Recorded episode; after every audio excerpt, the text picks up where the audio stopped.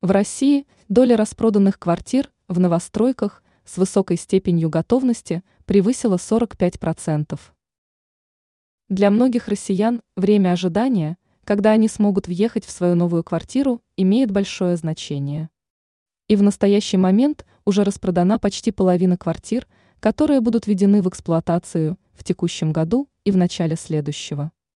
При этом отмечается, что доля проданного жилья в строящихся домах ранее в среднем составляла не более 30% от общего количества квартир.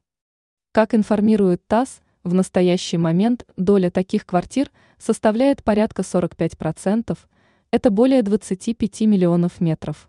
КВ. В текущем году было начато строительство жилья во всех регионах совокупной площадью почти 30 миллионов метров. КВ – это почти на 15% больше прошлогоднего показателя. В целом, к 2026 году в строительной отрасли ожидается небольшой спад – и правительство уже ищет варианты решения этой проблемы.